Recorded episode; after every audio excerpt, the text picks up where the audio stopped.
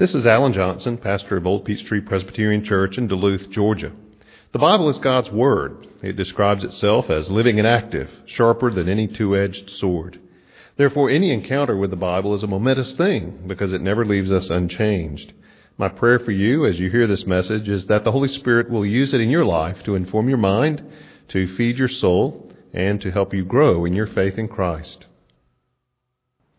Genesis chapter 40 begin reading in verse 1. And uh, the passage pretty much breaks up into sections, uh, parts of the story, uh, pretty much as it's divided into paragraphs in the ESV. And we'll uh, take it in those segments as we work our way through the text this evening. Hear the Word of God. Sometime after this, the cupbearer of the king of Egypt and his baker committed an offense against their lord, the king of Egypt. And Pharaoh was angry with his two officers, the chief cupbearer and the chief baker, and he put them in custody of the house of the captain of the guard in the prison where Joseph was confined. The captain of the guard appointed Joseph to be with them, and he attended them. They continued for some time in custody. Let us pray. Almighty God, we acknowledge that you are the Lord of heaven and earth, the ruler over all things. And Lord, as we turn our attention to this passage tonight, we pray that you would show us uh, who you are as the God of providence and the God who does care for his own. For we ask it in Jesus' name. Amen. As we study through uh, the life of Joseph, uh, and so much of it as we find here in the book of Genesis, uh, you'll notice, of course, that dreams play a large part in the story of Joseph in the scripture. Of course, they play a significant part in his downfall, even a dream, two dreams that indicate his elevation uh, of the, the sun, moon, and stars bowing down to him uh, the dream, which out of his brother's envy and hatred resulted in his, his downfall as being sold into slavery in Egypt. Well, even so, here in the, in the next chapter, dreams play a significant part in Joseph's rise, his rise to power in Egypt. And so we'll look at this passage and the two dreams that it contains. In the first place, then, it tells us uh, about uh, how Joseph and these two officials became prison mates together verses 1 through 4 that we just read. Uh, it tells us that after, sometime after this, after Joseph uh, had been falsely accused by Potiphar's wife, after Joseph had been thrown into prison by Potiphar, uh, the cupbearer of the king of Egypt and his baker committed an offense. The word there is the word for a sin actually, uh, in, in, the case of between human beings, it's an offense, it's some insult, some fault, an error, a mistake, whatever it might be that displeased Pharaoh, committed an offense against their lord, the king of Egypt. And Pharaoh was angry with his two officers, the chief cupbearer, the chief baker, and put them into custody in the house of the captain of the guard. The baker, uh, this is what the name implies. He, he was a chef. He was a baker for Pharaoh, the cupbearer is something of a prime minister, uh, something of a right hand man to the Pharaoh. It's worth noting over in uh, Nehemiah, uh, after his prayer in chapter 1 of Nehemiah, uh, praying uh, for God's people, praying for the Lord to remember his people. The chapter ends, Now I was cupbearer to the king. And then in chapter 2, that information comes into play because Nehemiah is able to speak to the king and to secure leave to go to Jerusalem and, and begin to rebuild. Uh, well, in this case, it was the cupbearer to Pharaoh, something of his prime minister, together with the baker, who, because of some unnamed offense, are put into prison. And verse 3 tells us he put them in custody of the house of the captain of the guard. The captain of the guard. Who was that? Well, turn back to chapter 39. Now Joseph had been brought down to Egypt, and Potiphar, an officer of Pharaoh, the captain of the guard, an Egyptian. So uh, apparently he's back. He's still interacting, has dealings with uh, with Potiphar, captain of the guard.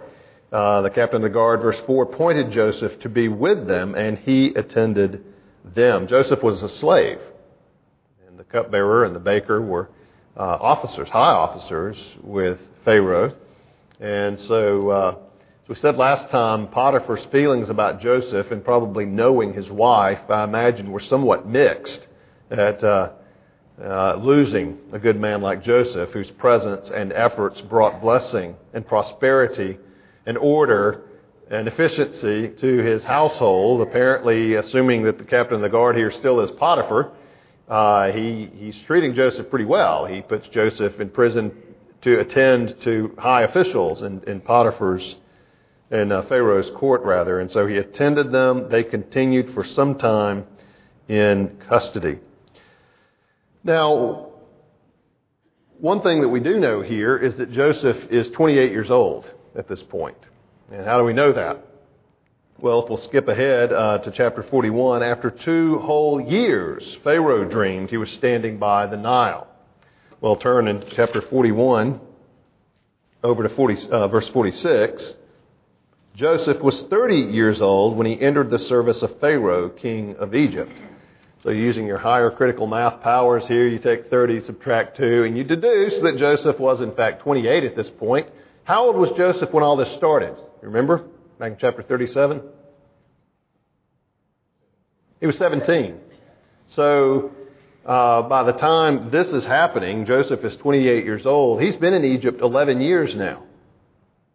So it's, it's been a long time. We don't know how long he was working in Potiphar's house before all of that happened, uh, or how long uh, of a time he was actually imprisoned.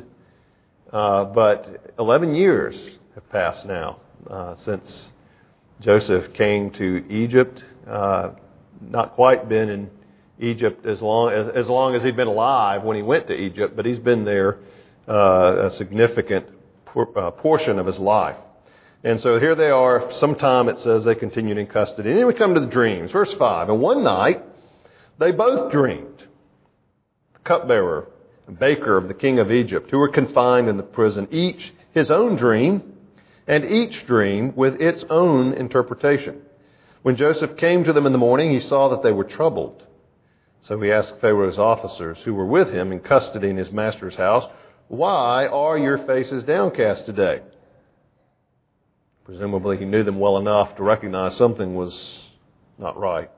They said to him, We have had dreams, and there is no one to interpret them. And Joseph said to them, Do not interpretations belong to God? Please tell them to me. Now, in the context, uh, in, in, Egypt, dreams uh, received a great deal of emphasis for their value in indicating the future or in indicating commentary on the present.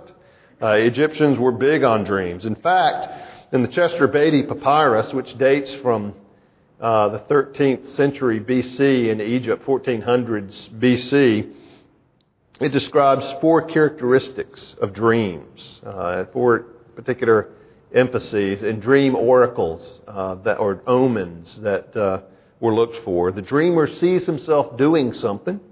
Number two, dreams indicate the future. Number three, dreams are allegorical or symbolic.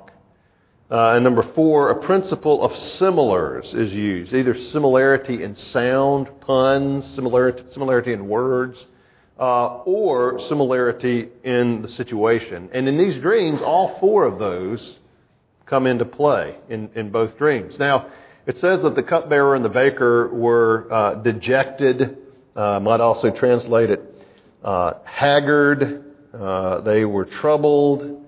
Now, obviously, they were in distress. They were disturbed uh, because they, no doubt, had compared notes and, and, several things were going on here. Number one, uh, they both had a dream on the same night. They had dreams that were very similar to each other, which no doubt discovered as they compared notes and talked about their dreams. Uh, and also, they had no one to interpret the dream. Uh, these dreams obviously were not a coincidence, apparently quite significant, and yet, who could know what it meant? And so that, that's why they were troubled. That's why they were afraid. Now, Joseph uh, points out that the interpretation of dreams belongs to God. And in so doing, He's making a significant statement because there were those in, in Egypt who were interpreters of dreams. In fact, they were paid by the dreamer to render an interpretation uh, as to what the dream meant. Well, Joseph cuts to the chase and says the interpretation of dreams belongs to God. To, and he, he uses the term Elohim, not Yahweh, uh, Elohim, not the covenant name, which would in some ways be offensive to the Egyptians. It was reminiscent of things Hebrew. He just uses the term God. Now, um, we come then to the cupbearer's dream in verse 9. So the chief cupbearer told his dream to Joseph and said to him, In my dream, there was a vine before me, and on the vine there were three branches. As soon as it budded, its blossoms shot forth, and the clusters ripened into grapes.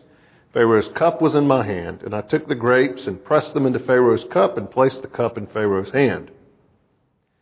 Then Joseph said to him, This is its interpretation. The three branches are three days. In three days, Pharaoh will lift up your head and restore you to your office, and you shall place Pharaoh's cup in his hand as formerly when you were his cupbearer. Only remember me when it's well with you, and please do me the kindness to mention me to Pharaoh, and so get me out of this house. For I was indeed stolen out of the land of the Hebrews, and here also I have done nothing that they should put me into the pit. Now, several things that are going on here. Uh, one thing, perhaps the key phrase in this dream is the lifting up of his head. Um, these various elements here. And Joseph responds to him, In three days, Pharaoh will lift up your head. He takes the various elements of the dream interprets them. Pharaoh will lift up your head. It's a Hebrew idiom. It has to do with the restore, restoration of one's fortunes, one's position, one's place or well being. Uh, in fact, it occurs any number of places in Scripture. One that um, came to my mind was from Psalm 3, verse 3. O Lord, how many are my foes? How many are rising against me? Many are saying of my soul, There is no salvation for him in God. But you, O Lord, are a shield about me, my glory, and the lifter of my head.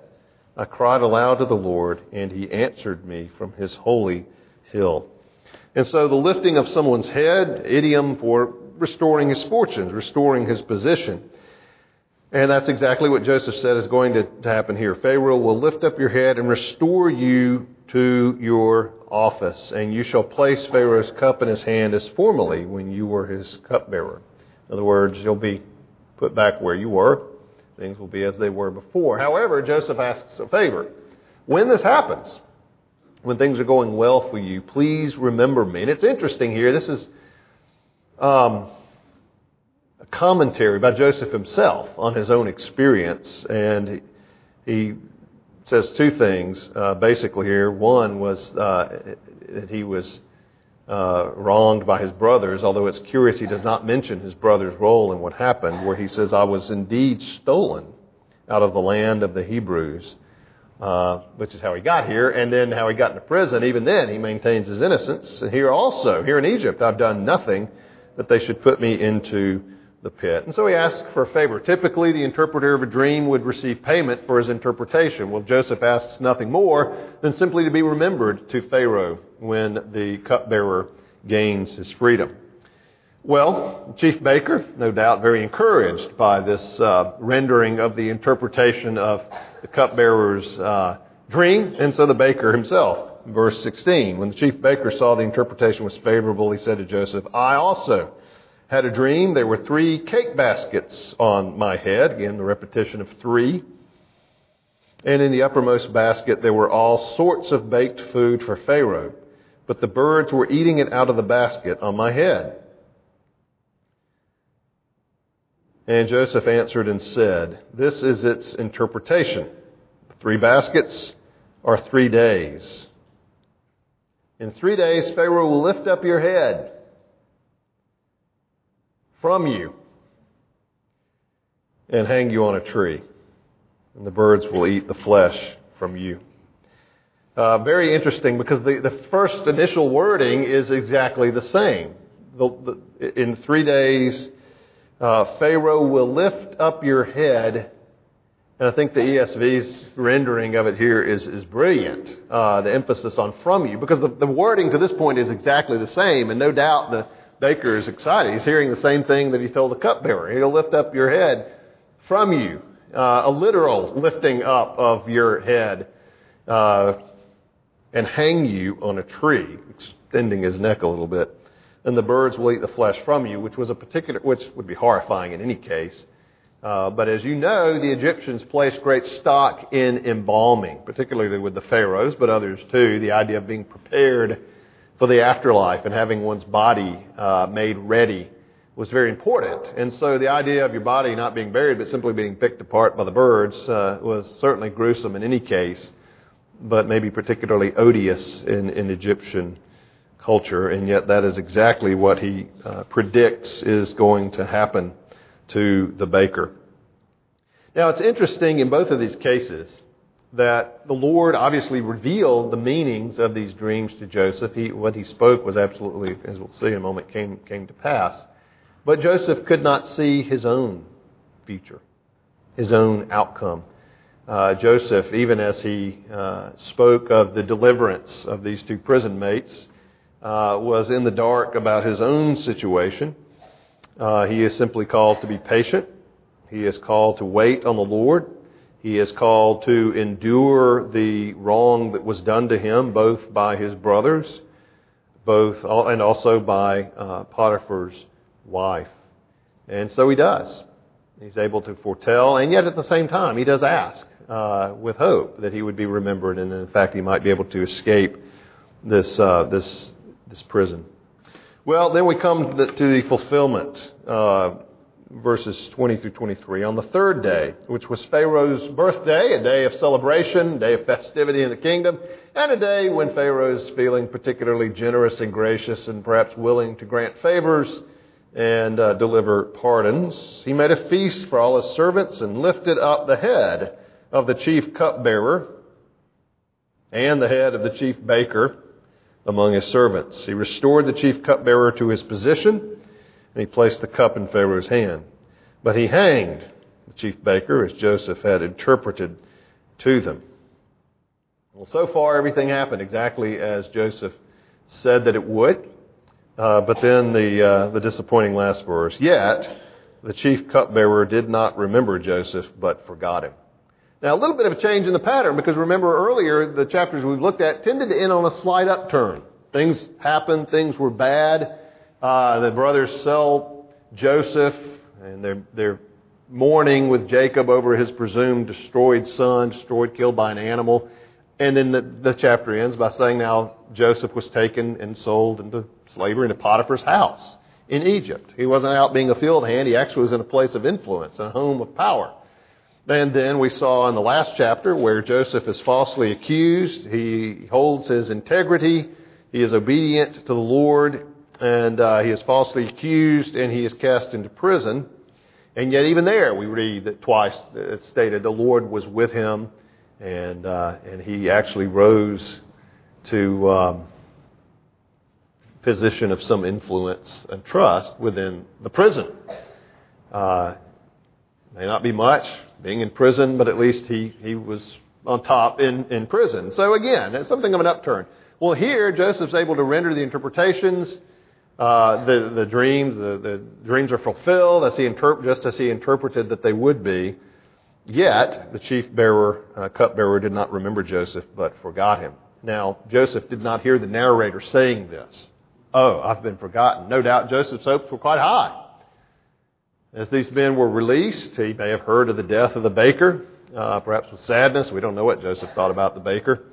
Uh, perhaps knew the cupbearer was once again serving in his office with Pharaoh. Uh, and yet the day passed, and the next day passed, and the next day passed, and the next day passed, and no deliverance, still in prison, nothing's happening. Until it must have dawned on Joseph, you know, this, this went nowhere. So Joseph is, is forgotten, languishing in prison, and as we learn in chapter 41, it was, it was another two years in prison before anything more happened. So A couple thoughts as we uh, think about this chapter. Uh, first of all, dreams. Uh, what are we to make of, of the dreams here? And not just here, but throughout Scripture, especially in the Old Testament, you find God speaking to, revealing Himself to His people through dreams, and not just through dreams, but through theophanies, uh, manifestations of the presence of God. The, the cloud, the lightning, thunder at Sinai being a theophany, the burning bush being a theophany, an appearance of God, uh, speaking to Moses uh, casting of lots. You know, modern day equivalents flip a coin, right? The Urim and the Thummim, the stones on the ephod that would uh, somehow indicate uh, God's direction when the people sought counsel or guidance from Him. Uh, God even used a wet or dry fleece to confirm His purpose and His will. And it's very tempting and sometimes confusing to think, well, why doesn't God do that now? Wouldn't it be great if God did that now? Yeah, if we could just cast lots, if we could just somehow uh, put the fleece out there, see what happens. Lord, if you want me to do this, make it wet. If you don't want me to do this, make it dry. And, and that God would do it. You know, we would know. Or better yet, He would just appear to us in a burning uh, bush or burning car or whatever it might be that was on fire today. Uh, and, you know, so you, hear Him calling your voice. Um, in some ways, that certainly would be exciting, dramatic, and frightening. Uh, on the other hand, it, it's important to remember that God, one, God gave the dreams to uh, people, as far as we know, are complete pagans here, although Joseph did interpret them. Uh, but it's also worth noting that God dealt with his people in that way at, in a time of immaturity, their immaturity, and not personally or emotionally, but immaturity in terms of redemptive history in terms of how much God has revealed of himself and of his purposes of salvation to his people. Uh, and in fact, believe it or not, we actually have far more than Moses did when God appeared to him in a burning bush. Uh, we actually have far more even than Isaiah had when he saw that vision of the pre incarnate Christ in Isaiah chapter 6. And in fact, Hebrews tells us this in the very opening of the chapter. Because Hebrews deals with that very question. Wouldn't it be better to go back? Wouldn't it be better to return to what we had before? Uh, weren't those things better than what we have now? And the answer that Hebrews gives is an emphatic no. Why would you want to go from adulthood back to infancy? Why would you want to go from adulthood back to being a toddler? No. This is the answer of Hebrews, and it begins in verses 1 and 2. Long ago, at many times and in many ways, God spoke to our fathers by the prophets. But in these last days, He has spoken to us by His Son, whom He appointed the heir of all things, through whom also He created the world. He is the radiance of the glory of God and the exact imprint of His nature, and He upholds the universe by the word of His power. After making purification for sins, He sat down at the right hand of the Majesty on high, having become as much superior to angels as the name He has inherited is more excellent than theirs. Long ago, and many times in different ways, God spoke to our fathers by the prophets, but in these last days, he has spoken to us by His Son. You see, God's revelation progressed up to Jesus, but it does not progress beyond Jesus. And in fact, what we have in Scripture is, is God's testimony in Revelation, a testimony about revelation of Jesus. Both the preparation leading up to His coming, the events of his ministry and his life and his death and resurrection here on earth, and then the divinely inspired commentary on what the life and death and resurrection and ascension of Jesus meant and what Pentecost meant. Uh, we have all that. Moses didn't have that. Isaiah didn't have that. John the Baptist didn't have that. And in fact, the, the apostles didn't have that.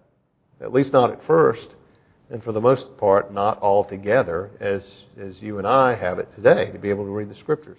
And it was only until the day of Pentecost that they had the Holy Spirit the way that you and I have the Holy Spirit today. So as we read a chapter like this, and we've already seen dreams back in 37, we'll see dreams again in 41, um, it's worth remembering and giving thanks to God for the place that you and I enjoy in redemptive history, the riches that are ours, that our fathers in, in, among God's people did not have, that our ancestors simply didn't have access to. And so God spoke to them uh, as, as those without the Spirit, as those without the, the Scriptures as we have them today. So that's one thing to think about dreams. The other is, is Joseph himself and just what was going on here in his life. You and I are not Joseph. Uh, you and I have not been imprisoned with cupbearers and bakers and uh, put in the position of having to interpret dreams. If you have, I'd love to talk with you further. Uh, and so it's, it's sometimes dangerous to just read ourselves into the story or find lessons, you know, as Jay Uten referred to, life, you know, lessons uh, for, for living in, in this passage. But there's certainly, I think, in the, in the overriding theme of this passage is one that we need to remember and that is that God does put us in places where we are simply called on to wait patiently. Without really knowing why, without really knowing what's going on. Uh, Joseph saw the cupbearer released and restored. He saw the baker released and executed.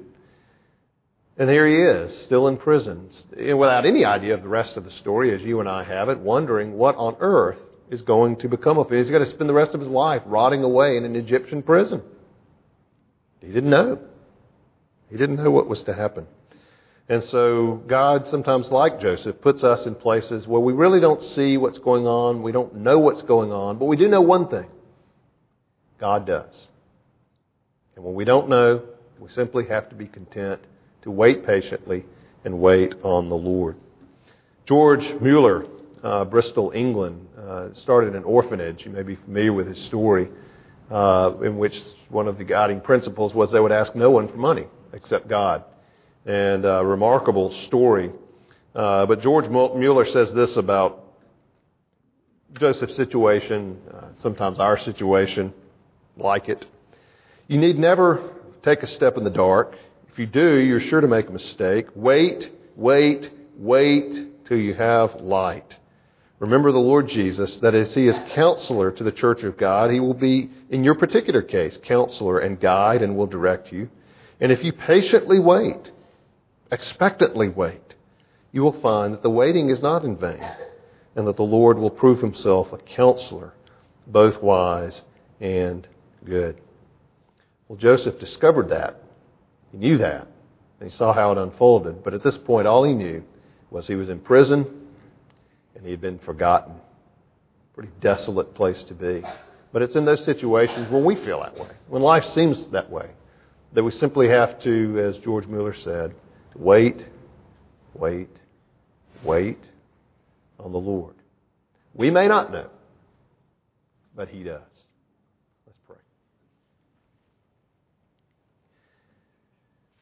Father, we praise you that you are the sovereign God. You know the end from the beginning. In fact, you've ordained the end from the beginning and everything in between.